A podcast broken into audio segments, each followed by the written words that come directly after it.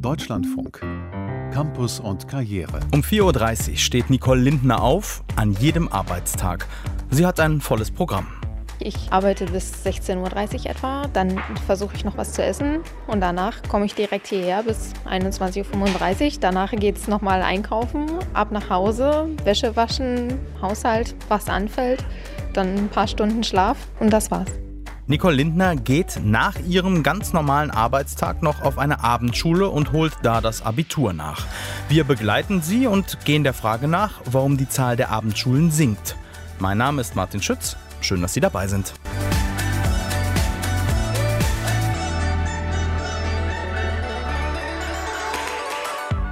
Vor 20 Jahren startete die International University Bremen. Privat finanziert und mit großen Plänen.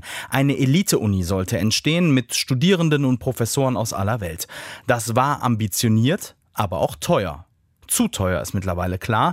Die private Hochschule wurde schnell zum Sorgenkind. Die Jacobs Foundation, also eine Stiftung, stieg ein und seitdem heißt das Sorgenkind Jacobs University Bremen. Letztes Jahr dann wieder das drohende Aus, aber jetzt ist wohl ein neuer Investor gefunden. Dessen Vertreter war heute Mittag in Bremen und die Kollegin Katharina Mild auch. 10 bis 15 Millionen Euro Miese jedes Jahr. Das ist die Bilanz der Jacobs University. Die Aussichten für die private Jacobs University sind düster. Der privaten Uni droht endgültig das Aus. Vor allem die Geldprobleme waren es, mit denen die Jacobs University in den letzten Jahren Schlagzeilen machte. Dabei war die Privatuni doch mit einem ganz anderen Vorsatz an den Start gegangen. Eine Uni nach amerikanischem Vorbild sollte sie sein, mit einem lebendigen Campus, staatlich unabhängig und geschaffen für eine internationale Elite. Die Qualität von Forschung und Lehre reizten auch den neuen Investor, den singapurischen Geschäftsmann und Unternehmer Sergei Belousov. Jacobs has Jakobs hat einen guten Ruf als Universität. Vielleicht gibt es in Bremen Herausforderungen, aber wenn man außerhalb von Bremen schaut, ist die Uni tatsächlich überraschend bekannt und die Dozenten und Alumni genießen einen überraschend guten Ruf. Und das müssen wir nutzen. Sein Schaffhausen Institute of Technology, kurz SIT, steigt jetzt in die Jakobs University ein, die auch in Hochschulrankings immer wieder Spitzenplätze belegt. Laut den Times Higher Education World University Rankings zählte sie 2020 zu den 25 Prozent der besten Universitäten weltweit und wurde ausgezeichnet als internationalste Universität Deutschlands. Die Internationalität spürt man auch auf dem Campus. Die Studierenden kommen aus mehr als 100 verschiedenen Ländern hierher nach Gron und lernen nicht nur hier, sie leben auch in insgesamt drei Colleges Tür an Tür, essen morgens, mittags und abends gemeinsam in der Mensa und verbringen auch viel ihrer Freizeit miteinander. Man wächst einfach sehr zusammen und es ist wie, wie eine zweite Familie so ein bisschen auch. Also wir haben zum Beispiel angefangen dieses Semester, wir treffen uns immer freitags abends zum Kochen Angefangen hat es eben bei meiner venezuelanischen Freundin. Dann letzte Woche haben Roshana und Nasiba usbekisch gekocht. Also es ist einfach eine Vielfalt, von der man total profitiert und die einfach Spaß macht zu leben und zu erleben. Auch an Freizeitangeboten mangelt es nicht. Im Student Activity Center gibt es ein Kino, ein Musikstudio, Sporträume. Hier kann man tanzen, Fußball, Rugby oder Cricket spielen. Es gibt Debattierclubs, Kreativkurse und natürlich den Jakobs University Chor J. Capella. I've got a ticket for the long way round. Und trotzdem, finanziell ist das Konzept der Jacobs University bislang nicht aufgegangen. Auch die großen Förderer aus der Wirtschaft, mit denen man gerechnet hatte, blieben aus. Schon fünf Jahre nach der Gründung musste die Jacobs Foundation einspringen. Mit 200 Millionen Euro übernahm sie eine Zweidrittelmehrheit der Gesellschafteranteile. Auch das Land Bremen musste immer wieder Geld zuschießen, insgesamt mehr als 200 Millionen Euro. Als die Jacobs Foundation dann 2020 ankündigte, sich zum Ende des Jahres aus der Uni zurückzuziehen, drohte erneut das aus. Erneut eilte der Bremer Senat zu Hilfe und machte sich sogleich auf die Suche nach einem neuen Investor. Ein Hin und Her, das zumindest auf dem Campus wenig spürbar ist. Also natürlich hört man das, was so in der Presse berichtet wird. Allerdings im Studium merkt man es nicht. Im Endeffekt läuft immer alles weiter. Und es scheint, als bliebe es dabei, dass immer alles irgendwie weiterläuft. In dieser Woche verkündete die Bremer Wissenschaftssenatorin Claudia Schilling mit dem Schaffhausen Institute of Technology, einem in der Schweiz ansässigen Forschungs- und Bildungszentrum, einen neuen Investor gefunden zu haben. Der Investor ist bereit, größere Summen an Geld, nämlich bis zu 50 Millionen Euro, in die Universität zu investieren. Und das ist für uns schon mal ein gutes Zeichen, dass er sich wirklich in der Universität engagieren möchte. Mit Inhalten wie künstlicher Intelligenz und Quantencomputer will das SIT die Zahl der Studierenden verdreifachen. Aber nicht alle sollen vor Ort, sondern auch viele hybrid oder ganz digital studieren. Wie viel am Ende noch vom Ursprungskonzept der International University Bremen übrig bleiben wird und wie lange die Millionen dieses Mal reichen, um die Uni am Laufen zu halten, bleibt abzuwarten.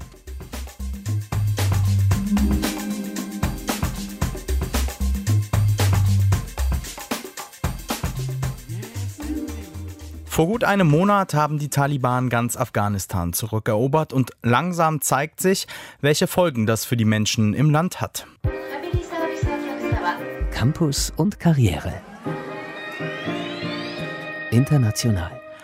Auch für die Studierenden und die Hochschullandschaft, die ist nämlich erstmal stillgelegt. Und sie bleibt es zumindest für viele Frauen wohl auch langfristig. Das hat eine IT-Studentin dem Kollegen André Zanto erzählt. Hello. Die Lara klingt vorsichtig, schüchtern bei der Begrüßung am Telefon. Eigentlich heißt sie anders, aber ihr Name soll hier nicht genannt werden, aus Sicherheitsgründen. Nur so viel, sie hat in Afghanistan an einer Uni Software Engineering studiert und um sie herum saßen nur Männer. In my major in meinem Hauptfach bin ich die einzige Frau, weil viele Mädchen in Afghanistan da einfach keine Lust drauf haben. Aber es war mein Traum, deswegen habe ich mich dafür entschieden. Aber nachdem die Taliban Kabul übernommen hatten, hat sich alles in meinem Leben drastisch verändert. Lara war seit der Machtübernahme der Taliban, seit dem Fall Kabuls am 15. August nicht mehr an ihrer Uni. Ich musste alle meine Kurse verlassen, weil es nicht mehr erlaubt ist, dass Männer und Frauen zusammen studieren. Und ein anderes Problem ist, dass alle meine Dozenten Männer waren. Wir haben keine weiblichen Experten in diesen Fächern. Und die Taliban lassen Frauen nicht von Männern unterrichten. Ich habe also alles verloren. Ich kann nicht mehr zur Universität gehen und meine Kurse besuchen. I cannot go to university anymore. I cannot go to continue my courses anymore. Die IT-Studierende ist jetzt mit Mitte 20 gezwungen, zu Hause zu bleiben. Der einzige Weg, ihren Traum noch zu verfolgen, seien freie Online-Kurse von Unis aus England oder den USA, erzählt die Lara. Angebote aus Deutschland gehören bisher nicht dazu. Wir überlegen natürlich jetzt hier im DAD, wobei das ein Prozess ist, den wir auch nicht innerhalb der nächsten zwei Tage abschließen können, ob es möglicherweise sinnvoll wäre, hier entsprechende Angebote zu schaffen, die genau diese Bedürfnisse eigentlich bedienen. Christian Hülshörster arbeitet beim Deutschen Akademischen Austauschdienst. Fünf Jahre lang war er dort auch zuständig für Afghanistan, hat das Land mehrfach bereist, Partnerschaften organisiert zwischen afghanischen und deutschen Hochschulen, vor allem im Bereich IT- und Wirtschaftswissenschaften, Rechenzentren für Unis mit aufgebaut, Geräte geschickt, Jetzt ist Sendepause. Da ist natürlich erstmal alles zum Stillstand gekommen. Da machen wir uns mal nichts vor. Ja. Also die Hochschulen, die staatlichen Hochschulen vor allen Dingen, haben ja den Betrieb eigentlich eingestellt. Bei der angekündigten Wiedereröffnung durch den neuen Taliban-Minister für Hochschulen Abdul Baki Haqqani sieht Christian Hülshörster viele offene Fragen. Das erste große Fragezeichen ist natürlich, wer ist eigentlich noch da und unterrichtet da demnächst? Ja, wir erleben natürlich hier so einen riesen Exodus, äh, einen riesen Brain Drain, der gerade stattfindet aus nachvollziehbaren Gründen.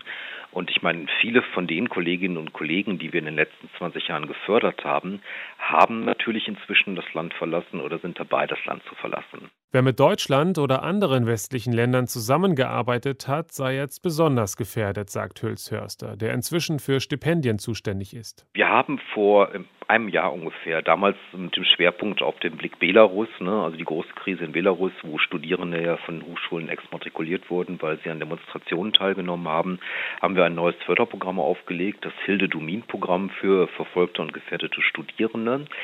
Dieses Programm äh, ist natürlich im Grunde genommen, wenn man sich jetzt die Entwicklung in Afghanistan anschaut, genau zur richtigen Zeit etabliert worden. Es seien auch schon eine ganze Reihe von Afghaninnen und Afghanen für das Hilde-Dumin-Programm berücksichtigt worden, sagt Hülz Förster, aber sich selbst zu bewerben gehe nicht.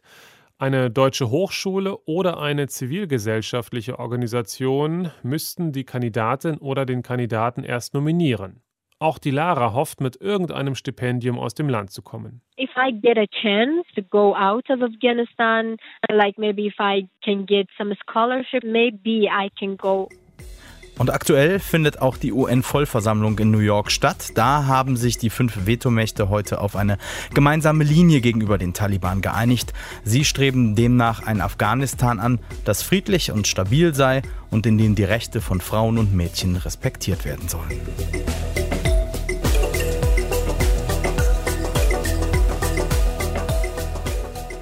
Je mehr Jugendliche eines Jahrgangs Abitur machen, umso geringer ist der Bedarf an Plätzen auf einem Abendgymnasium oder einem Kolleg. Das hat Folgen. Einige schließen oder laufen aus, wie zum Beispiel das Abendgymnasium Rhein-Sieg in Nordrhein-Westfalen. Für das Wintersemester wurden dort keine neuen Schülerinnen und Schüler mehr aufgenommen. In Berlin hat jetzt eines von zwei Abendgymnasien seinen, zweiten Gebo seinen 30. Geburtstag gefeiert. Hier hofft man, dass es auch in den nächsten Jahren und Jahrzehnten weitergeht. Claudia van Laak hat mit Lehrern und Schülern gesprochen.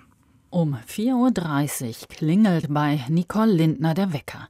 Aufstehen, zur Arbeit fahren. Die 33-Jährige arbeitet als Assistentin der Geschäftsführung in einem Unternehmen, das mit Trockeneis reinigt. Ich arbeite bis 16.30 Uhr etwa, dann versuche ich noch was zu essen und danach komme ich direkt hierher bis 21.35 Uhr. Danach geht es nochmal einkaufen, ab nach Hause, Wäsche waschen, Haushalt, was anfällt dann ein paar Stunden Schlaf und das war's. Am nächsten Tag das gleiche wieder von vorn.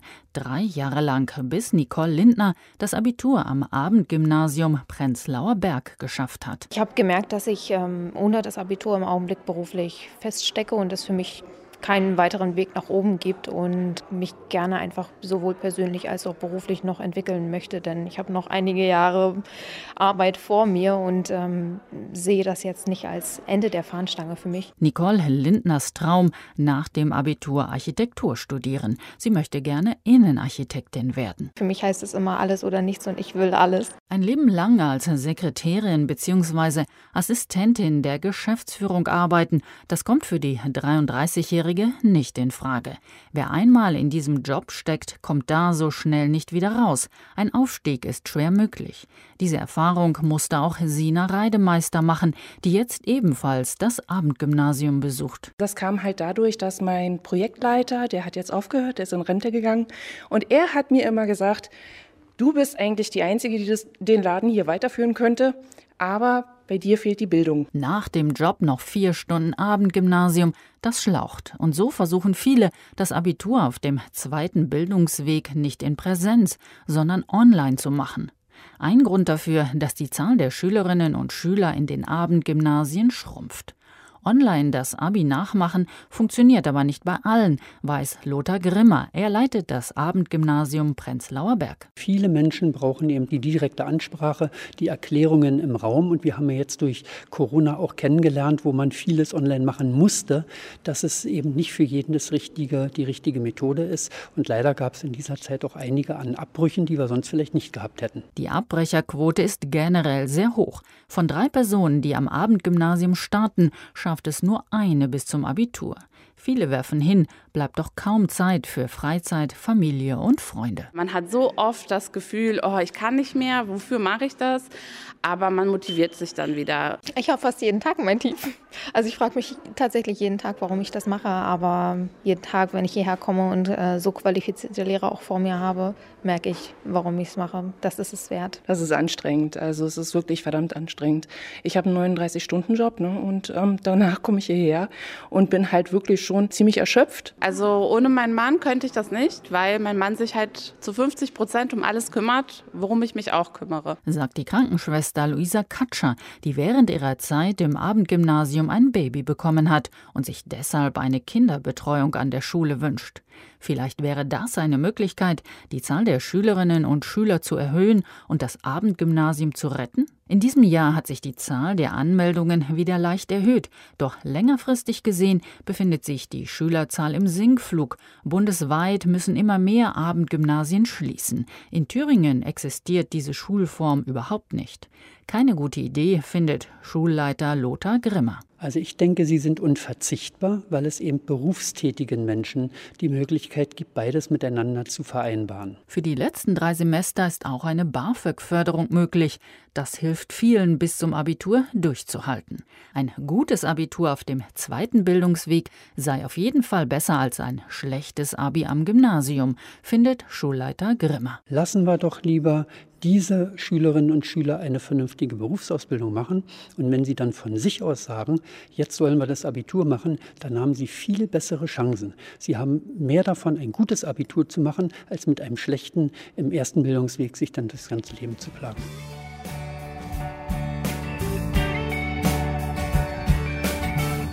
Eine Marke sein, also neudeutsch ein Brand. Das ist aus Sicht vieler Arbeitnehmerinnen und Arbeitnehmer ein Thema, das vor allem ihre Firmen etwas angehen sollte. Also sich zu überlegen, wie der öffentliche Auftritt ist oder wie man sich in sozialen Netzwerken präsentiert.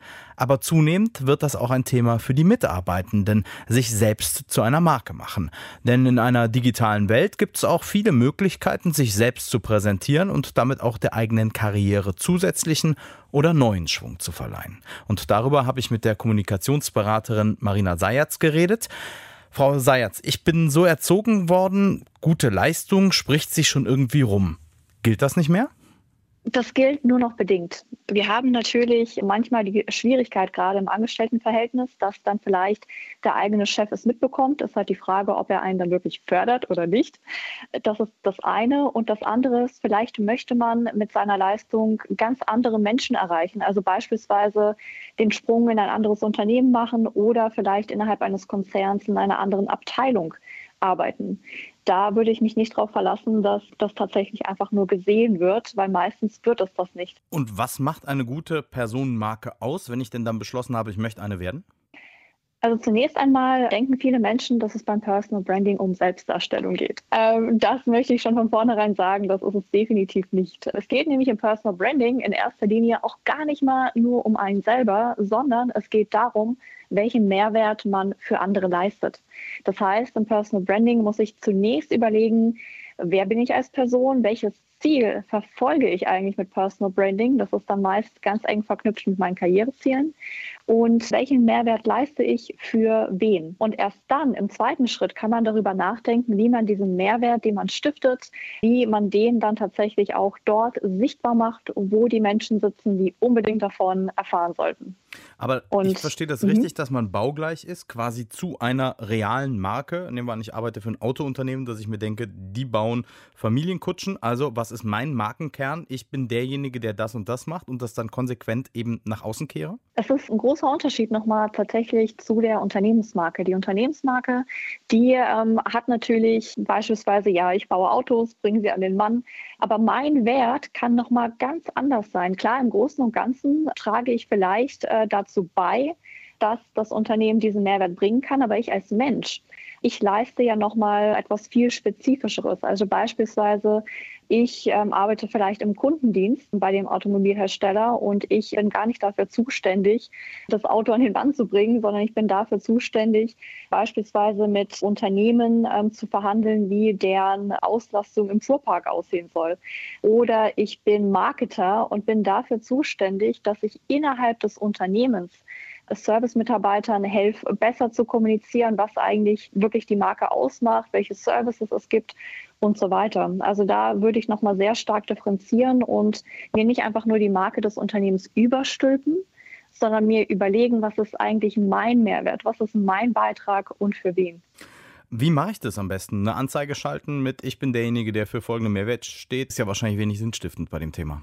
Das stimmt. Ich würde mir überlegen, wo sitzt denn eigentlich die Zielgruppe, die ich erreichen möchte? Sind das die Kollegen, die ich vor allem erreichen möchte? Sind das Kunden des Unternehmens, weil ich im Vertrieb arbeite? Das würde ich mir einmal ähm, glasklar machen und dann äh, würde ich mir überlegen, welche Kanäle könnten denn in Frage kommen, um diese Menschen zu erreichen. Jetzt gerade natürlich sehr stark äh, populär ist LinkedIn in der Businesswelt als äh, Social-Media-Plattform, was eben vor allem auf Business-Content und Business-Beziehungen ausgerichtet ist. Das hat jeder zur Verfügung, deswegen ist es auch so attraktiv, äh, weil ich das selber gestalten darf.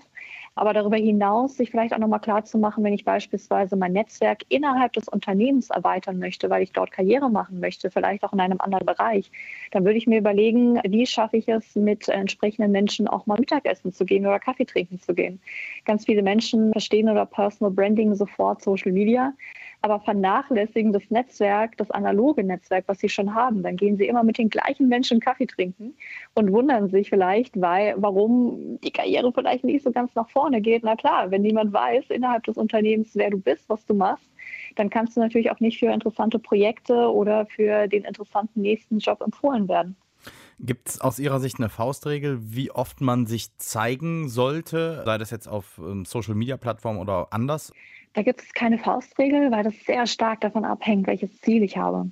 Wenn ich beispielsweise als CEO sage, Mensch, ich möchte dem Unternehmen, für das ich arbeite, ein Gesicht verleihen und habe ein bestimmtes Thema, was ich unbedingt nach vorne treiben möchte, möchte da vielleicht auch mal auf Vorträgen äh, sprechen, dann ist es sicherlich mehr, sagen wir mal so ein, zwei Posts die Woche.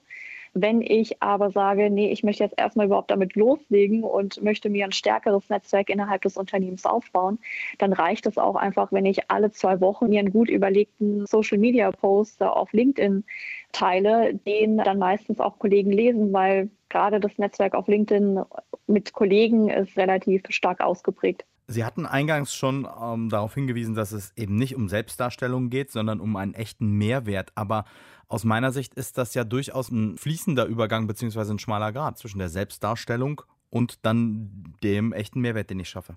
Definitiv. Deswegen sollte es definitiv basieren auf dem, was man als, ja, als Mensch tatsächlich leistet in der Arbeitswelt. Es sollte an den eigenen Interessen ausgerichtet sein, an den eigenen Themen. Und man sollte natürlich eine Personal Brand um die Themen aufbauen, zu denen man tatsächlich sprechfähig ist.